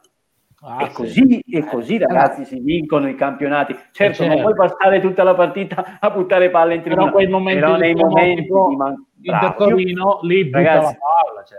ve lo ricordate Emerson a, cent- ve lo ricordate Emerson a centrocampo nella Juve? Rotture, eh, forse Rottura, palloni perché nel momento in cui la, la, squadra andava in difficoltà tu devi giocare così. C'è una fase che si chiama difensiva e tu devi far bene questa fase, una delle quattro esatto. fasi del gioco. Costruzione, costruzione, difensiva. Eh, fase offensiva, difensiva e transizione. Ti devi difendere, la insegna, la, ce l'ha detto all'inizio Murigno con Guardiola, esatto, bravo. che è difeso due, chiamiamoli ripartenze, chiamiamoli contropiedi, contropiedi, chiamiamoli come vogliamo, però 2-0. Eh sì, e il Torino dovrebbe essere una squadra così per uscire da questa situazione, ma molto più determinata. Eh, eh Comunque ha perso molto il Torino senza Olaina quest'anno. Eh? Bel giocatore anche quello. Eh. Sì, infatti, eh, sì, però, però, vedi anche, anche, del Verona. Noi all'inizio anno parlavamo di questo Verona, dice l'esperta del Verona, una, avevano cambiato un po' di giocatori, se è andato anche Pazzini, eh insomma, tutta la squadra che eh, cambiato cambiato, però il, il, il Verona ha un'identità. Esatto. E, e, vi dico, e vi dico che rimane tale. Atalanta-Verona è una partita dove c'è l'allievo contro il maestro. che giocano Bravo, esatto, nello sì. stesso modo. Esatto. Gasperini contro Sarà Juric, bello, esatto. sarà be- sarà bello per questo. Poi arriva un'Atalanta un po' stanchina, perché comunque mentalmente Liverpool ti mangia, e sarà una bella partita. La- Però, d'altro canto, l'Atalanta ha bisogno di punti perché è in campionato anche Vabbè, col il Siena. campionato deve ingranare, sì. Bravi, bravi. Sì. Vabbè, comunque il Torino, secondo me, Ilaria ha bisogno di una mentalità da toro. È vero, sono completamente d'accordo col tuo parere. E vorrei sapere poi, però, eh, secondo Alessandro, invece, cos'è che manca secondo te al Torino per riuscire a portare a casa una, virtu- una vittoria senza farsi poi rimontare? Perché abbiamo visto, sta succedendo sempre la stessa cosa praticamente. Beh, eh, io avevo dato un pensiero a fine dell'anno scorso sul Torino di quest'anno e lo sto prendendo ampiamente, mi do i meriti che era quello che sarebbe andato in Serie B, il Torino. Ah, Perché- sì, ricordo, ricordo. Perché eh, alla fine cambiano 2 o 3, ma la squadra è quella che ha perso 7-0 l'anno scorso con l'Atalanta, è rimasta Mm. quella. Cioè, è- è il vero demerito del Torino è questo, non ha fatto niente per dire quest'anno miglioriamo. per Cioè, allora, la situazione. eh, sì, parto- faccio uno step indietro. La vera sorpresa del campionato di quest'anno per me è il Sassuolo, che nonostante gli assenze, nonostante gli infortuni, riesce a vincere sempre. E dove non vince, comunque il risultato lo porta a casa. E il Sassuolo è la vera grande sorpresa per me. Poi ho visto. Però fino ad ora non è che ha trovato squadre Mm. fortissime. No, c'è da dire, no, c'è da dire però- anche questo, tutte le forti le ha dopo. È vero, Col Verona- però, col Verona- però il Col Verona, Verona è andata, bene, bene. Col Verona gli è andata bene, eh. Ma l'hai vinto da squadra. Hai è vinto da squadra. dire, perché gli mancava vuole dire. Alessandro vincere a squadra, capito? Certo, La difficoltà cioè, sono- resiste sono- e vince. sono quelle partite che poi ti fanno fare i punti per arrivare in fondo al campionato. Cioè, a un'altra squadra va a Verona, perde. E perde, Eh, sì. e sono sempre, sempre lo stesso discorso. Poi sono i tre punti che ti mancano alla fine, che ti fanno la differenza, che sei lì a soffrire. Il Sassuolo l'ha portata a casa. Perfetto. E, e con questo, nonostante gli mancasse Ciccio Caputo, nonostante gli mancassero i giocatori a centrocampo, ha dovuto mettere Raspadori davanti, che è fortissimo, però ha, ha sempre i suoi vent'anni, non, non puoi basarti una stagione su lui. Poi eh, ho visto molte squadre e anche big che si aggrappano con le unghie, con i denti, con tutto quello che hanno a- ai loro campioni che riescono a fare la differenza. Partiamo dalla Juventus con Ronaldo Morata. Quanto mai l'altra sera si sono dovuti aggrappare per, per loro. A un Inter che è sempre più Lukaku dipendente. A un il Milan, con Ibra- il, il Ibrahimovic. Milan, il Milan Mm. di oggi Eh, è ma il eloquente. Il Milan non è solo Ibrahimovic, attenzione. Eh no, il Milan no. Eh. Il Milan c'ha Hernandez, ultime- c'ha Rebic. partite, eh. ragazzi, si stanno però attaccando sempre oggi- di più su Lì c'è gioco, ragazzi. Eh, Ma però sì. oggi è andata. Lille, Lille ha pareggiato 1-1, Ma mancava una Lille, punta che la Lille è una grande squadra. Eh. Cioè, Va bene. Va bene, va Cioè, bene. Jonathan, Jonathan Bamba del Lille, il giocatore del mese francese, per farti capire.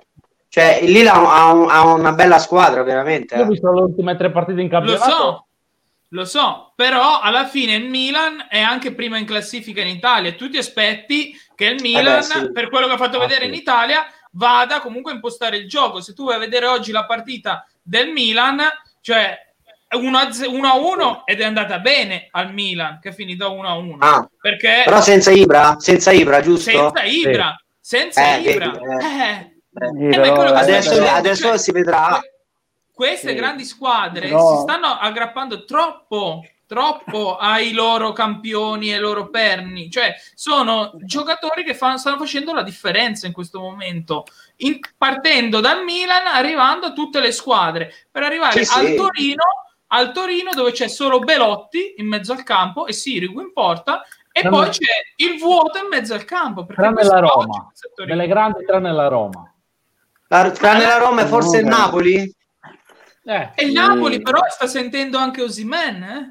perché alla sì. fine il campionato l'ha fatto, l'ha fatto vedere che Osimen si Eh, sente. sì. Perché Si togliendo Osimen non ha più il riferimento davanti che gli crea No. spazio Eh beh, perché- agli incursori. E quindi Se giochi con due mezze punte e non hai un incursore No. che, che ti finalizza, Però- è difficile. Sì, però- sì. Eh, è, vero, eh, è vero che il Napoli in questo momento è la squadra che mh, ha mh, meglio i concetti di gioco in testa e quindi si esprime mm. meglio, però le sente, le sente queste cose, le sente le assenze, anche il Napoli. E poi il Napoli ha un vero problema anche fuori campo, anche con Gattuso, tra Gattuso e la società, perché alla fine mm. questo no, no, non va lasciato. Non è tra Gattuso e la società, è, la socie- è, la, è i giocatori e la società, che tu, da, dall'inizio della stagione non hanno ancora preso lo stipendio.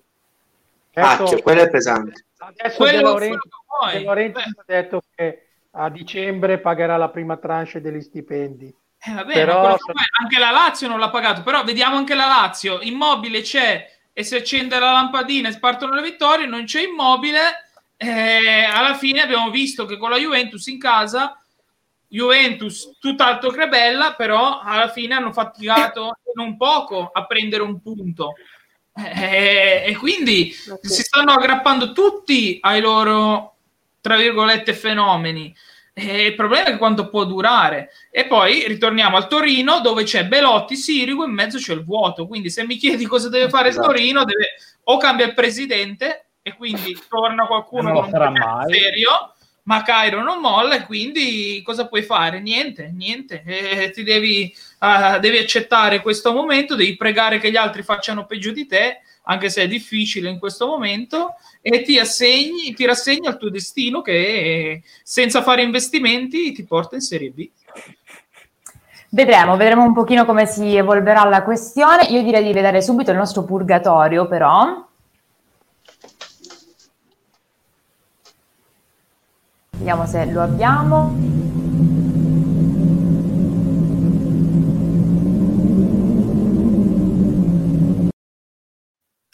Ah, ah visto Atalanta, ah, sì, sì, l'unico pareggio di, di questa giornata di Serie A. Perché la Spezia? Ha pareggiato. Quando ha pareggiato Spezia meritava il paradiso. No, nel paradiso ci va soltanto chi riesce a portare ah, a casa i tre punti. Ah, sì, sì, sì, sì, sì, esatto. Puoi valutare. No, no, no, no, no. no, no, no. Appunti, ok. Appunti, esatto. Vediamo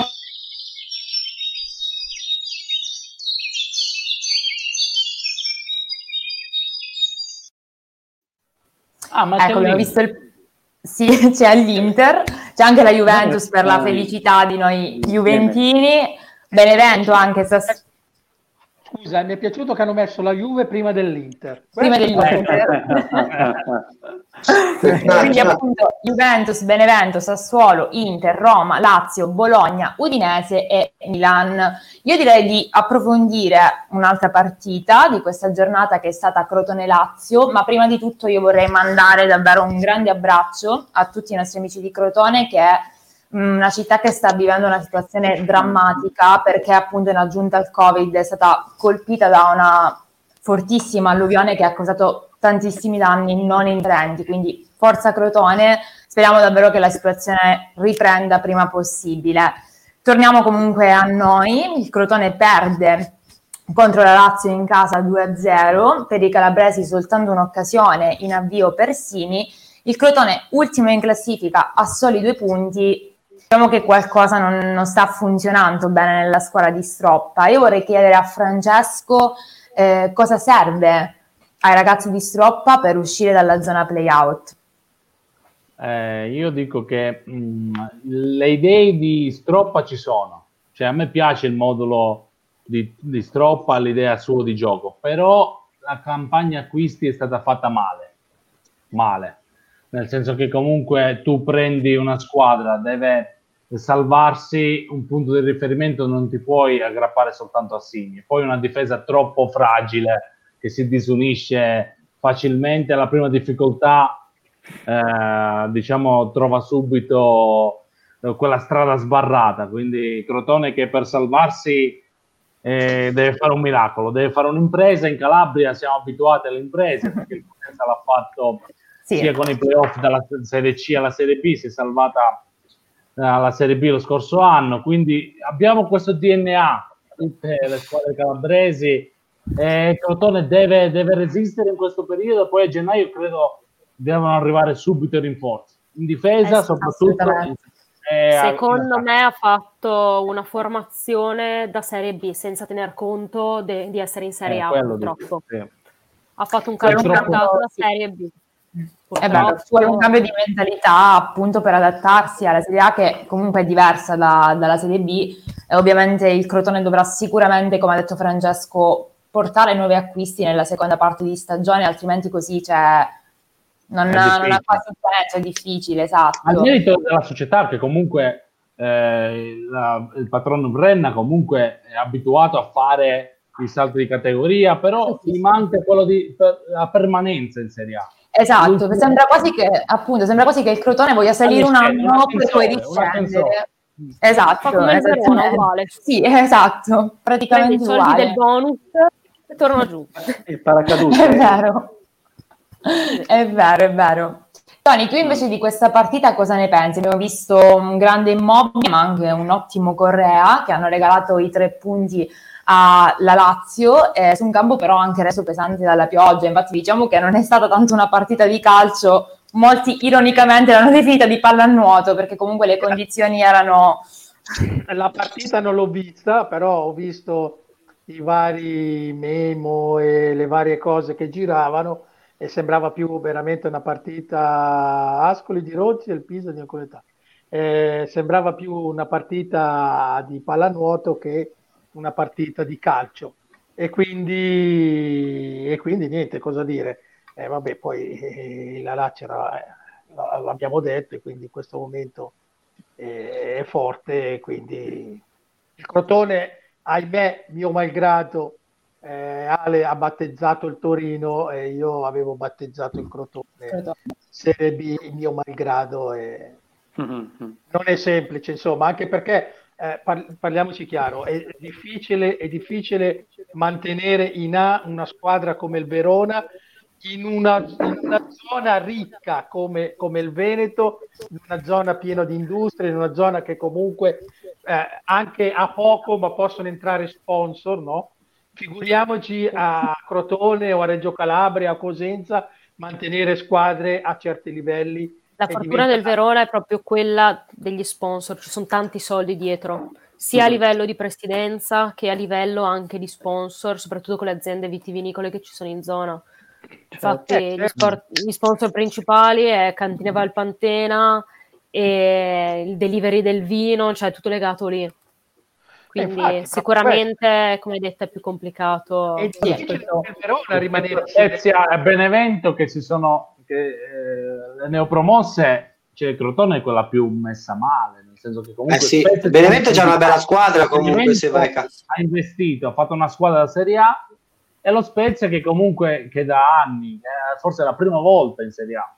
Prima Sì, volta, sì, la prima volta. assoluta. Sì, sì, sì, sì. È riuscita affidandosi al direttore sportivo e a un allenatore che comunque io lo, lo seguo da tanto tempo, italiano, e a dare un'identità. Crotone che comunque Stroppa è già stato un ex Crotone, è stato ripreso sempre eh, di quei viaggi sempre che si fanno di solito nelle squadre. Quindi non è riuscita a dare un'impronta. Questa è la, la Vabbè, grande difficoltà. Il Crotone ha già fatto lo scorso anno il miracolo, capito? L'ha già fatto lo scorso anno, l'hai appena detto tu. Quindi tutto sommato alla città di Crotone, alla squadra di Crotone, questo qui è un regalo che il presidente gli ha fatto, capito? Non puoi pensare che il Crotone rimanga in A 2, 3, 4, 5 anni di fila. No. Gli, mancano, gli manca la base, la base L'unica, l'unica calabrese che l'ha fatta finora è la regina, ne ha fatte nove consecutive. Quindi diciamo che lì. Però è la struttura, capito? Devi No. sfidare. Lo sai qual è il trucco per queste squadre piccole? Oltre agli sponsor, che bisogna trovarli, i soldi fanno la differenza, però è andare a bussare le grandi squadre e prendersi i talenti, i prestiti. Devono funzionare i prestiti. La regina è stata in Serie A con i prestiti. Ricordiamo Eh. Pirlo Baronio. Pirlo Mhm. era a Reggio, Mm. Baronio, Callon. Eh, quello fa la differenza. Essere, la- diciamo, lì a bussare le grandi squadre per Ad- prendersi il Adesso, giocatore. adesso sai cosa succede? Che questi prestiti saranno sempre meno perché? Perché ci sono le squadre grosse come la Juventus eh, che hanno fatto, hanno La fatto Serie C, la Serie C, capito? certo. Quindi Esatto. Solo la Juve. li mettono in C da Solo loro. la Juve. Che alla fine, se tu vuoi vedere anche la- l'ipotesi, adesso eh, ci dilughiamo un po' per il fatto dell'Under 23. La Juventus, cioè non solo giovani, ha preso anche veterani dalla Serie C. Mm. Se tu vuoi vedere la, la rosa, sono veterani, cioè nel senso, qual è il senso? Cioè, scusate il gioco di parole, ma il senso Sì, qual, sì. qual è il senso? E fa fatica a rimanere in Serie C. Eh, cioè, l'obiettivo veterani. era mettere i giovani lì, come hai detto tu giustamente, e non è così. Non è così perché là c'è un'età media è altissima nell'Under 23. Eh sì. È vero. E quelli bravi li ha girati in giro in altre società. Ecco, è bravo. In- sempre in Serie C, ma comunque girati in prestito. eh. Che senso ha avere un Under 23 lì? Così no. Beh, diciamo che quindi al Crotone servono sicuramente altri presupposti. Speriamo di Ma io- vedere. Io Vai, ci credo. Io ci credo alla salvezza del Crotone. L'ho Ah, è detto. troppo abituato, te l'ho detto. troppa- Io ci credo. A c'è, gennaio, per me a gennaio arriverà c'è. la fotocopia c'è. di Falcinelli. eh, Tornerà Ah. Falcinelli, eh, torna chi volete, ma per me il Crotone alla fine si salva a discapito del Parma che non ne spendiamo mai una parola, ma per me è stato un suicidio tecnico questa stagione cambiare Liverani come allenatore con D'Aversa che aveva fatto benissimo pur avendo a disposizione Kulusevski che sta facendo la differenza alla Juventus. Però il Parma ha fatto un, suicidio tecnico veramente mettendo Liverani che è retrocesso con Lecce e pagherà le conseguenze Però finalmente immediatamente, Genoa. eh, attenzione, Lecce di Liverani a me piaceva, e immediat- cioè immediatamente è andato in Serie B. Punto di vista. se l'è giocata, Liverani- se l'è giocata fino a fondo e purtroppo si è salvato il Le- Genoa che immeritatamente è stato messo in Serie A perché alla fine il Genoa non è da ieri che è lì a un punto, a due punti per salvarsi, nonostante i preziosi comunque i soldi alla fine li mette per i giocatori che li mette male, però eh, insomma Lecce io sono, io sono un po' più duro. Io, io nella, mia vi- nella mia vista della Serie A sono molto più duro e eh, vorrei che la giustizia divina andasse a punire finalmente questi presidenti che illudono tanto, che fanno finti progetti e non portano a niente. Partendo da Firenze con Commisso, che non riesco a capire veramente perché andare a prendere Prandelli, che per me ha fatto la storia, ha fatto un ciclo, ma l'ha chiuso. Cioè, Prandelli, basta. ok? Ora ne parleremo. perché andare, perché premiare un Genoa che punta tutto sempre sui cavalli di ritorno, sempre sui giocatori visti, rivisti, stravisti e appena ha qualcuno, tra virgolette, buono, lo deve vendere subito come se fosse oro. E il prossimo poi è Scamacca, il prossimo che vende Scamacca. è Scamacca, sicuro. e, e- e poi beh, il Torino non se ne può più di, di Cairo. Insomma, quante volte ha promesso stadio di qui, stadio di là, e poi alla fine si è rimangiato pure Belotti. Quindi alla fine te la meriti È già- la Serie È già terminato il campionato praticamente. Ale. Sì, sì, Ha fatto la classifica. oggi In finisce il campionato in Serie A. in Serie Vedremo, B- vedremo, vedremo come finirà. Bene, io direi di affrontare diciamo, l'ultimo argomento di questa serata. Eh, come già anticipato Alessandro, parliamo appunto delle critiche che sono state mosse da Bardigia a commisso appunto per la scelta di Prandelli. Insomma, diciamo che il percorso di Prandelli in Viola non è iniziato nel migliore dei modi, oltre alla sconfitta in campionato, è iniziato con moltissime critiche. E io volevo andare dal nostro mister, da Omar, e chiedere secondo te se questa è stata una giusta scelta per la Fiorentina, effettivamente, quella di scegliere Prandelli come tecnico viola. Mm. Allora, per, per capacità non ho dubbi, Mm, per capacità. Dopodiché la scelta, sì, mm, strana, strana, perché era un po' che era fermo, eh, però è uno che conosce anche l'ambiente. E poi non sottovaluterei il fatto che probabilmente costa anche poco. Il suo ingaggio ormai eh, sarà, un po', sarà un attimino in discesa. Dipende, dipende. Cioè, hanno, so- hanno trovato un compromesso tra costa poco ed è un allenatore valido, perché comunque, insomma, dai, adesso ha la sua esperienza alle spalle, non solo a Firenze. E, e poi chi c'è in giro? Potevano Infatti. permettersi, potevano, potevano permettersi Allegri? Non lo Non so, credo. chiedo a voi. Eh. Non credo Potevano- proprio. Potevano. Eh, guarda, io forse adesso la sparo grossa, ma lo faccio apposta. Voglio Tony qua, eh. Ma dai, per scaldare, per scaldare un po' Un po' l'ambiente, adesso, Vai, eh, vai, vai. vado, per scaldare un po' l'ambiente io mi sarei andato a prendere il, il boemo per gli ultimi mesi e ci Sì, saremmo divertiti grande. tutti. Ma Eh, sì, eh, ma che sì, Teneco. Ogni tiro Tutti avanti! Non è Tutti vero, no, avanti. no, non è ogni vero, tiro- tutti ogni avanti. tiro- ogni tiro di un giocatore della Juventus era un fallo se c'era il Boevoli. Guarda, gua- guarda, se tu vai a vedere la storia, adesso se ne dice tanto, non voglio toccare questo tasto di Zeman, quanti, quanti giocatori sono andati in nazionale, di quanti ne stiamo parlando, usciti dalla scuola Zeman, dai Eh. Totti, Immobile, Insigne, per non Ah, parlare di tutti, io prendo quelli che sono adesso, cioè costava poco anche lui, forse un pochino più vecchietto. Anche però- signori, se non sbaglio, giusto? Beppe Signori. Oh, signori Rambaudi, Baiano. Eh, Omar, sai perché non hanno Vecchia scuola. Oh, ma Sì, sai perché- perché non hanno perché dà preso fastidio. Mm. Oh, ma sai perché non hanno preso Zeman? Sì, Per motivi tecnici e televisivi. Perché lo spazio è poco per loro per l'intervista. Eh. E ora che dice due parole Eppure un'altra cosa, un'altra cosa è perché hai vietato fumare in campo, quindi eh, per poi-. È vero anche quello. Per non poi, trascurare. poi- poi non mi dilungo e dico, e dico Ilaria perché, perché Bargigia sia uscito così. Non me, lo- Eh, non me lo so troppo- spiegare. Troppo De Zerbi Troppo di- De Zerbi sono stati due giocatori di Zeman. Eh, Sì, sì, sì, certo. Eh, stroppa, stroppa, anche se maschera questo, sì, diciamo questo 3-5-2, Forte, no? lui è zemaniano, no? Sì. Eh, eh, quindi, però, si però, per- il perché, il perché, nonostante tutto, prima stavate parlando del Crotone, i conti tornano per i gol subiti, Eh, che mancano, che mancano sono i gol fatti.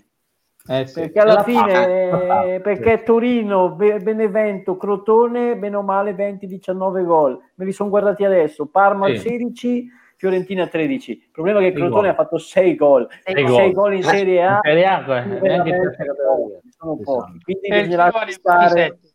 dal, dal centrocampo in su. E comunque Ilaria, non ti so dire perché, perché Bargigia sia andato a toccare il tasto Prandelli o ha della ruggine che noi non conosciamo, anche perché Prandelli mi sembra un, un signore, mai fuori Assolutamente. dalle righe, quindi... Quello Poi sì, tecnicamente va bene, eh. tecnicamente non posso dire nulla Prandelli, eh. è uno Mm. che sa anche lavorare sulla testa. Alessandro, cosa vuoi dire? Ah, secondo me comunque si va a cicli e si va a periodi. Ormai Prandelli aveva concluso il suo ciclo con la nazionale, non gli era andata bene. Basta, cioè per una squadra che deve guardare anche al futuro, io sarei andato su un profilo come da verso, ecco, non per ritornare a essere eh, pedante su uno stesso nome, però alla fine lui aveva fatto bene a Parma, potevi provare per impostare qualcosa. Eh, Prandelli è tanto che non allenava, mi viene dura rimetterlo dentro, rifarlo ripartire anche con una squadra dove comunque eh, non trascuriamo che molti, tra virgolette, big se ne sono andati, perché poi anche Chiesa sappi- abbiamo visto quanto era fondamentale per la Fiorentina, è un altro che ha lasciato.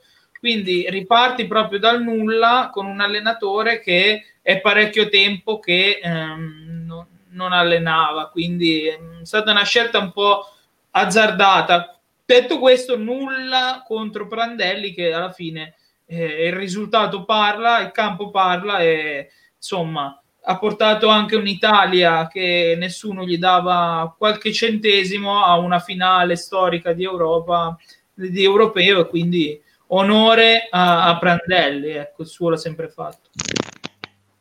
Esatto. Tony, vuoi aggiungere qualcosa a riguardo? No, no, anche perché non sono a corrente, stavo leggendo, stavo leggendo, non sono a corrente di questa polemica, ahimè mi avete preso impreparato e quindi diciamo in diretta che non sono, e stavo leggendo e non riesco a capire cosa vuol dire non vuole parlare perché è morto Maradona, in che senso? Eh, non riesco, quindi ogni cosa è appropriata. Sicuramente Prandelli è un grande allenatore, non lo scopriamo adesso, è, è stato un grande, e- E, io penso che comunque se sei un grande allenatore, se sei un allenatore, è un po' come quando impari ad andare in bicicletta, anche se non ci vai dopo vent'anni, però se sai pedalare, sai andare in bicicletta, una volta che prendi subito la mano, dai. L'equilibrio lo ritrovi, ecco, quindi il problema, come diceva forse l'Alessandro, è che si trova una squadra che non è più, non è più una squadra, ma è lì messa insieme un po' con i giocatori migliori sì. andati lì. Quindi... Sì, ma comunque veniva da allenare un Genoa, quindi sicuramente si trova più facilitato ad allenare una Fiorentina. Vedi? Avete visto come sono molto precise le nostre opinioniste, Antia, Ilaria, ne Giusto. sanno di noi. Giusto, ha allenato parecchio Giusto. tempo anche la Fiorentina, però allora se volevi prendere un allenatore che vinceva, a sto punto ti vai a prendere Malesani.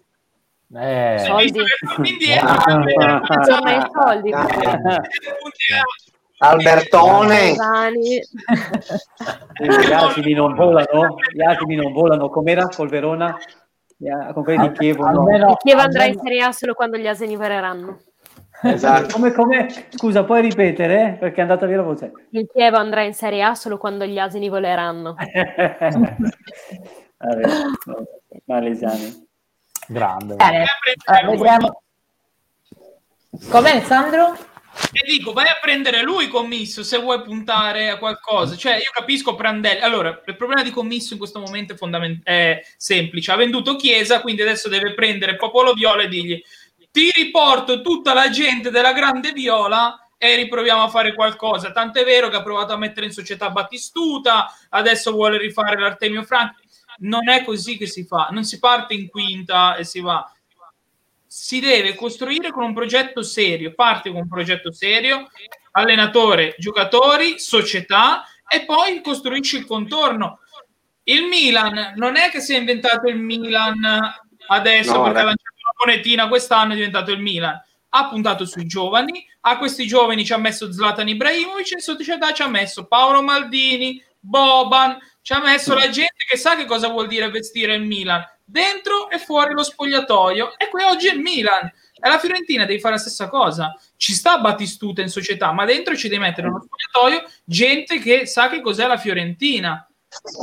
Ora, per me, l'allenatore Prandelli ci può anche stare, ma non puoi mettere giocatori allo sbando, vendere Chiesa, vendere la qualsiasi e poi dici, "Ma no, vabbè, però facciamo lo stadio, però mettiamo... Cioè, mi sembra molto Ma- una cosa Ma. Callejon, ma Callejon secondo te era un acquisto giusto per la Fiorentina quest'anno?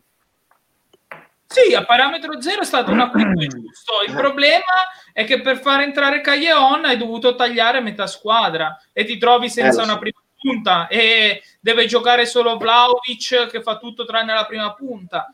E così vai poco lontano. E Ribery? Ribery è giusto, eh, il problema è che come Belotti nel Torino vaga nel vuoto, essendo un grande fuoriclasse, Ribery vaga nel vuoto e nell'attacco de- della Viola. Ogni tanto trova Callejon, ogni tanto trova qualcun altro, ma E poi ultimamente si Poco, po' poco. Ci si perde. Fortuna un po' più spesso ultimamente. eh. Mm. Vabbè, ha 37 anni, eh, se non si infortuna lui, glielo concediamo, insomma. Eh, sì. Assolutamente. Ha già, ha già dato al calcio quello che doveva dare, dai.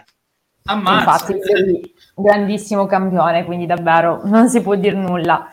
Vedremo quindi insieme come si concluderà questo cammino in viola per Prandelli. Siamo bene perché comunque è un allenatore che, come abbiamo detto, merita, è un grandissimo allenatore, quindi speriamo che appunto il suo eh, percorso continui in maniera positiva.